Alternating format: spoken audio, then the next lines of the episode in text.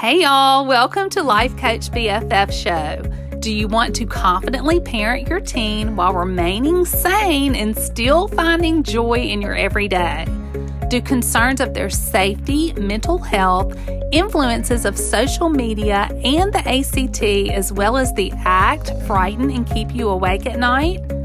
Following a move, finding myself lonely, isolated, and drowning in the realities of parenting teenagers, I felt completely lost and depleted.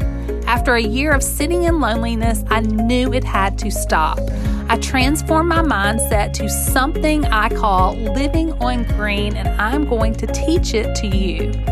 In this podcast, we're giving all things to God, find beauty in the brokenness, triumphs through the trials of parenting teens, all the while finding joy in establishing balance.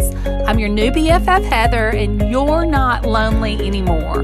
We're in this together. Get your Axe spray out, pick up those dirty gym socks, put your lip gloss on, and let's do this. Hi, friend. Welcome back. And I am so happy that you're here because you are just in time to join my conversation with Susan Miller. If you're considering a move, have just moved, have a job interacting with those who are transitioning, or want to learn how to help friends with big life changes, then your ears should be perking up right about now.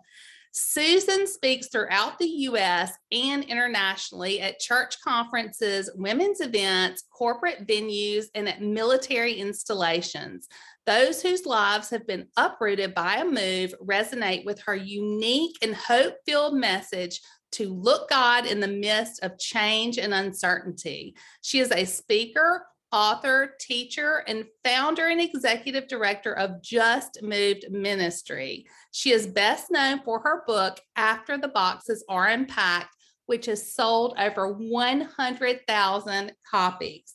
All right, let's go do this, y'all. Hi, Susan. I'm so happy that you're here. Welcome to the show. Oh, thanks, Heather. It's all my pleasure. Today, we are going to talk about what seems to be one of my favorite topics now, and I know that it is yours, moving. And why do you think moving is so difficult for women? Well, I'm so glad you asked because I know exactly why. After um, moving fourteen times, corporate and military moves, uh, I began to understand that a move is something a woman feels and a man does. And because a woman loses a sense of community, a sense of self, uh, that identity, she is a relational being, whether she's a career woman, works inside or outside the home, she is still the catalyst of a home. And it's something she feels emotionally. Yes, I agree, because I have been through a move, as we've discussed before, and I just had no idea what a change like that can do to you, even spiritually. Absolutely. You are uprooted, literally uprooted, um, because everything familiar is taken uh, away by a move, and then you're moving into everything unfamiliar. And so it, it's a difficult transition for a lot of women. It really is, because the who that they are is nestled in the comfort of their uh, routine and their schedule and surrounding of knowing uh, people and things. And, you know, that's their life. You take them out of that and it's like, hey, they've got to start all over and build relationships and, you know, furnish a house or move furniture around or whatever. It just, it's something a woman feels. Yes. And find a grocery store. I mean, it's the I, little yes. things. Absolutely. Do you know the number one thing that I have women tell me that is so hard when they move is finding a new hairdresser? Oh my and, goodness. And you know, that's so true, because a woman feels like, hey, if my hair looks good, I'm okay. And so they always laugh and say, well, you know what I had an issue with is the first thing I needed to do was find a new hairdresser. But in all seriousness, you know, our ministry certainly helps a woman navigate life after a move. And that's, you know, I always say to someone moving, hey, we are your people. We know we've been there, done that. And uh, a man moves, let's say, with a company or a corporation, they're expecting him that, you know, he's got instant friends, so to speak. But a woman is faced with unpacking the boxes and getting settled in. And so, and then of course, if there is no job to go to, that is an, another level of emotional um, need. Yes, absolutely. So you just m- mentioned your ministry, and I want to hear all about how you got started with this ministry, Susan. Well, twenty-seven years ago, when we moved to Phoenix, Arizona, from Atlanta, Georgia, I went from grits to guacamole and from oak trees to saguaro cactus. Now, you tell me that was not a huge adjustment. And I just hated it. I just, I mean, the South is just ingrained in me. And we had moved and moved and moved fourteen times. This was our fourteenth move because Bill was in the hospitality industry, and in the uh, hotel restaurant industry, you move every two to three years and uh, climbing the corporate ladder. And so and between that and military moves, um, my goodness, I thought, Lord, there's got to be other women going through what I'm going through. And so I just sat down and started sketching out an outline and hanging some meat on each part of the chapters, and submitted my book, which is the catalyst for our ministry. It started with our book, After the Boxes Are Unpacked, which has sold over one hundred thousand copies. But, wow. um, and I say that not pridefully, but in great gratitude to the Lord. But, um, and I always said I'm not a writer because I talk with my hands. But um, in any case, the book, uh, Focus on the Family, published the book, and it became so instrumental in helping women after they move to let go, start over, and move forward. So I would say that, and from the book then came our ministry, came videos, workbooks, guides, you name it. And that um, is how it started. It started because I lived the life a woman lives after a move. Right. And you can definitely tell that it's so evident throughout your book. I wish that I had found your book before I moved, Susan. Well, gosh, I would love to have met you before you moved. Oh, me too. Me too. So you, your ministry is in churches. Yes. You also speak. I speak, I teach, I teach my study in my own home church, which is great because it helps me keep a, a hand, a pulse on the moving woman. But this, the same study that I teach is taught all over the world in, we're non-denominational, in churches, um, in military uh, chapels, because military means move. In corporate settings, in with missions, missionaries, seminaries. When you think about all the people that move, uh, there are over forty million people that move every year. And of course, we are gearing our ministry to women to help them through that spiritually and emotionally. And what did they say? If mama's not happy, nobody's happy. So. Nobody happy if mama ain't happy. But our studies are all over the world, and it, even in neighborhoods, like a brand new housing area. We've had women write us and say, send us your material. We're starting your study in our home, and the kids are in the basement playing, you know, that kind of thing. But then I also speak um Uh, regarding moving in other topics that are Christ-centered uh, that uh, affect women as they go through seasons of life and are being uprooted. So I love what I do. I love being in the office with my team, here in Phoenix, and I love being out there one-on-one with the women. Well, you are a blessing to so many. And I have heard that firsthand from women who have benefited from your program. Now, in your book, After the Boxes Are Unpacked, you discuss your three steps to starting over. Yes. Would you mind elaborating a little bit on these? Yes, absolutely. It's after you move, I call it a journey that you're on. First thing you have to do is, is to let go and trust God. You've got to understand what that looks like and what it means to cherish what you've left behind or to cling to it. If you cling to what you've left behind, then that might become an encumbrance from you starting over. So we talk about in that first leg of a journey, how to let go and how to release that and trust God, because God is with you through it and he's drawing you closer to him. Then this, the next leg is to start over with hope, because you want to start over. You want to put down roots. However, you have to deal with how moving has affected your marriage, your parenting, your friendships, your self-identity, your, you're lonely. All those things are a part of starting over with hope. And then, so I go through that in my book as well as in my study.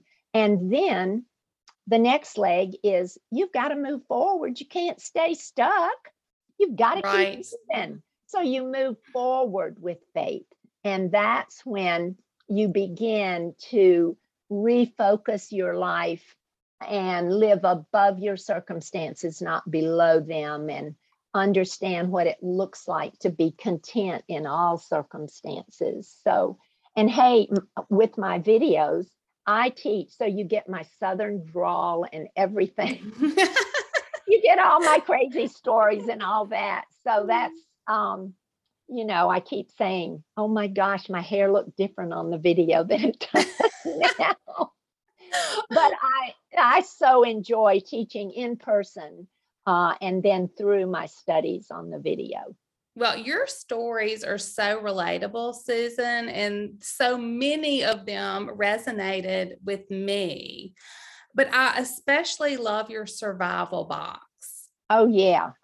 Yeah. After each chapter, I try to give in the book and in my study, and in fact, in our whole ministry outreach, we want to give a woman a biblical foundation, as well as practical tools to let go, start over, and move forward. So I, I'm firmly believe in, okay, you know, share scripture, yes, but then how do you live it out Monday through Sunday? So at the end of each chapter, I do what I call a survive, unpack your survival box.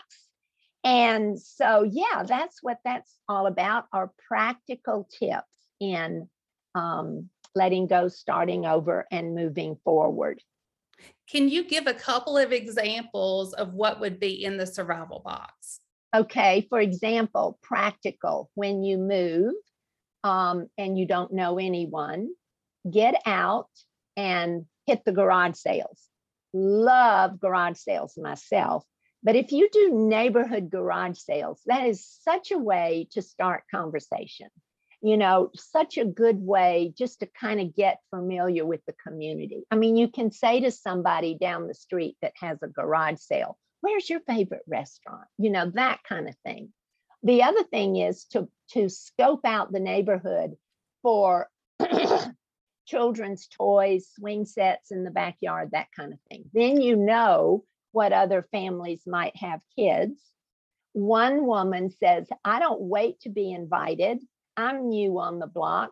I throw my own party and put a, a note on the front porch or in the mailbox or wherever. You're invited to my house for donuts and coffee. Um, so there's so many practical things you can do. I always say the first thing you need to do when you move, the first three things you need to do when you move is find a church, find a church, find a church. Because yes. That's where you'll begin to make friends and build community and get connected. And then I say, join up and join in. Get out there. you know, volunteer, just, you know, get out of your sweatpants, make your bed, and get out there and do something. So um, those are kind of the practical things. I agree. I, I agree. You have to put your lip gloss on and walk out yep. the front door, don't you? Yeah, you absolutely do. And what are we without our lip gloss, you know? I know. I know. Oh, gosh. Well, Susan, I have to tell you that we, well, we all know that moving is a difficult time, but why do you think that God does not always want to make a move easy for us? You know, you think, you know, you pray, Lord, you know, help me with this move. You pray for your family, but sometimes you think, you know, Lord, you're not making this very easy for me. What's going on? Well, and that is, I mean, I've thought that, oh, I can't tell you how many times I have struggled with our moves. And I came full circle to realize that in so many instances, a move, the being uprooted from everything I knew and loved, was the very thing that moved me closer to Christ, because I only had him to depend on. I only had him to go to, rather than my world filled with people and friends and stuff and all of that. When you're uprooted, uh, God draws you close to him. It is a choice you make. You can either run towards God or run away from him. You can either become bitter or you can become better. But God uses our circumstances and our moves so many times to teach us about himself and that he is faithful, and to build our trust. So there's a deeper level to um, to all of that as far as why God doesn't always make it easy. I, I totally agree. And I have said too that my life was, when you're in a community, immersed in a community that you're familiar with, and there's so much history there, yeah, life is noisy. Mm-hmm, mm-hmm. And I didn't realize just how much noise I had around me until yeah. God said, you know what, I'm going to put you somewhere where you can get quiet. Mm-hmm. You are yeah. about to get very quiet so you can hear me. Absolutely. Absolutely. And, um, you know, I use the story in the Bible about um, how God spoke in a whisper. And if Elijah had been so busy and, you know, noise of thunder and and rains and all of that, and, and that it was only in the silence that God, that Elijah could hear God speak. And you are so right. We are caught up in busyness, and we're caught up so many times in the noise of the world. And I don't think I realized just how busy I was until yeah. I moved. Yeah. Well, um, I always say as a challenge, are you listening to the noise of the world or the call of Christ? You know, now is the time for you to, um, to settle in with who God is in your life and ask yourself the hard questions. Okay, when everything's pulled out from under me, am I still gonna trust you? Am I still going to continue hope? Um, so yeah, God works on so many levels. Susan, that's so good what you just said, because it's so, so true. I mean, that is the time that you dig deep, I think. You yep. dig the deepest. Absolutely. You dig the Absolutely. deepest. Okay, so not only was it a quiet time, but it was especially lonely for me, Susan. And I've talked about this on national television. I know a lot of women are uncomfortable saying those words, I am lonely, or I was lonely. But when you move to a place that's unfamiliar and the people are unfamiliar, it can be a lonely time. What are some steps that we can take to help with this? Well, first of all, I want to define lonely. Uh, And this is not out of Webster's. Okay. is, but we can be lonely, absolutely, but we are never alone. And because God is always with us. He will never leave us or forsake us. And so when women say, I'm so lonely, I'm so lonely, a lot of times there is a choice in that loneliness. And it's all part of get up and get out, volunteer, join a church, walk the neighborhood, join any kind of a book club or whatever. In other words, sometimes there is a choice in loneliness, but we are never alone. Now, when we don't know anybody, we've got to make a big effort not to be lonely. But there's a difference between being alone and lonely. There's also a difference in being isolated. A lot of people, I mean, we've all been isolated during COVID, but there are times when we choose isolation. And we really don't have to isolate ourselves, but we choose to do that. So again, I, I really like to remind women that there is a difference in isolating yourself and saying, oh, I'm, you know, I'm never going to make a friend, so why try? I'm going to stay in my house and stay in my sweatpants and I'm not going out. Or there's, and of course, isolation so many times is because of illness or, you know, many things that we cannot help. But when you have a choice, you can choose not to be lonely, choose not to be isolated. And always remember, even now and over the holidays, when, and I've lost my husband to cancer um, about ten, twelve years ago. And I can walk around my house and say, oh, I miss you so much, Bill. I feel so lonely. And immediately uh, the Lord brings me back to center, but you're never alone, Susan. You're never alone. So once we know that, then we cling to that. And I cherish the memories with Bill, but I cling to the Lord who walks with me daily. So loneliness is the probably one of the top five things that women deal with, biggest things that women say to me. Loneliness is the one thing I battle when I move. And I agree, it is. I just want to lay out that framework of choices and what you can do. And of course, in um, reaching out to others, there's always people that have things worse off than you do. Um, so I would encourage volunteering and um, being able to help other people will help you in your loneliness. Yes. That is a simple thing. You know what I love about you, Susan? Oh, tell me, please. I'm, I'm, I'm going to tell you, I'm sitting here listening to you. And I love that you have a little edge. There's a slight edge of tough love mom in you. Yeah, yeah, absolutely. There is. When it comes to women moving, yes. Listen, so many times I will say to them, honey, pull yourself up by your bootstraps, put on those stilettos or those walking shoes and get out there. You can do it. And you're right, there is. There I is. love that about you because that's what we all need. We all need a little bit of tough love when yeah. it's time to yeah. put yourself out there, I think, don't you? Yeah, absolutely. Yeah, absolutely. Because, you, and the other thing is that a lot of times we try to run ahead of God and we want the curtains hung and the yard landscaped and the flowers blooming all at once.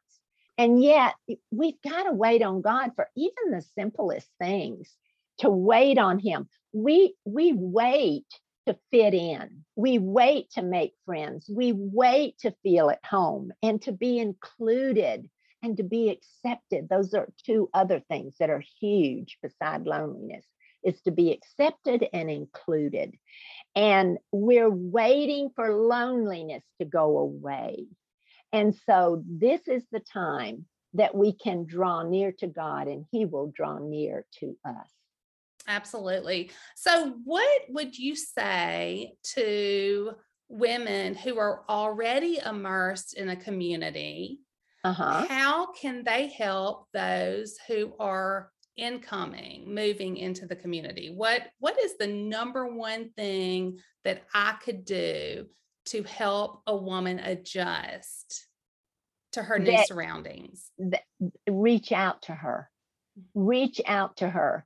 If if you're in the grocery store line, okay, and you don't know the lady ahead of you, but you overhear her say something like, "I'm new here," which women will say when they're in an unfamiliar situation. Um, take a minute to say, "Hey, I get it. I get you. You know, um, how can I help you? What can I, what can I, what do you," and I don't mean, um, I mean, verbally, how can I help you? What can I do? How can I encourage you is probably a better way to say that. Bottom line, reach out uh, on your street, in your neighborhood. Um, make the first move, because you've been there, done that. You know what it feels like. Um, it's okay to take a plate of cookies. That may sound old-fashioned. I did it for my neighbors across the street, and you thought that I'd given them a million dollars. They were overcome by my cotton-picking little cookies that I homemade off the stick, off the roll, you know.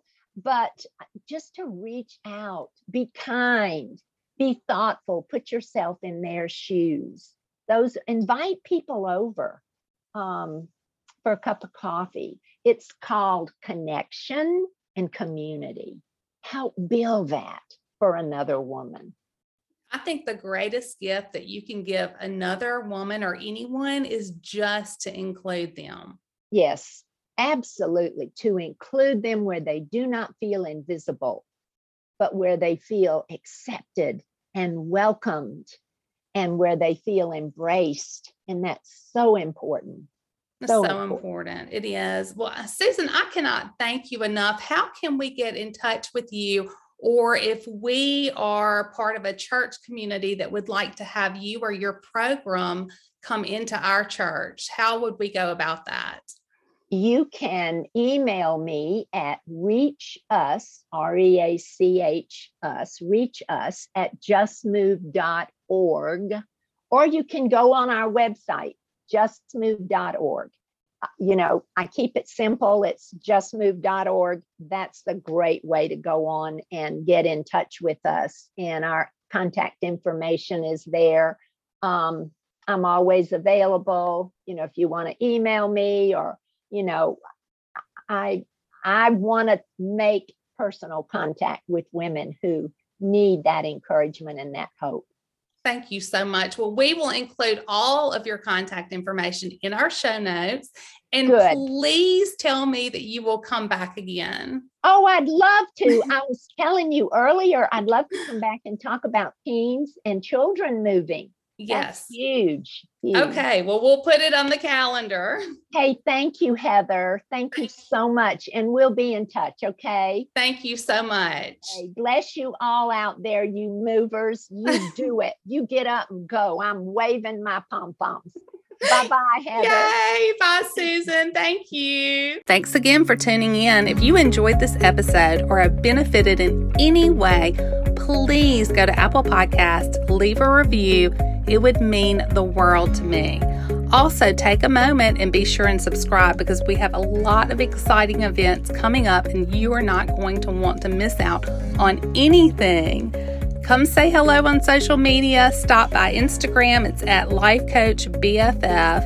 Facebook at Life Coach B F F. And also, we have started a small private group full of lovely women like you. It's called We Are Your B F Fs. Come join. We love to have you. Can't wait to see you again next time. This is your B F F Heather from Life Coach B F F Show.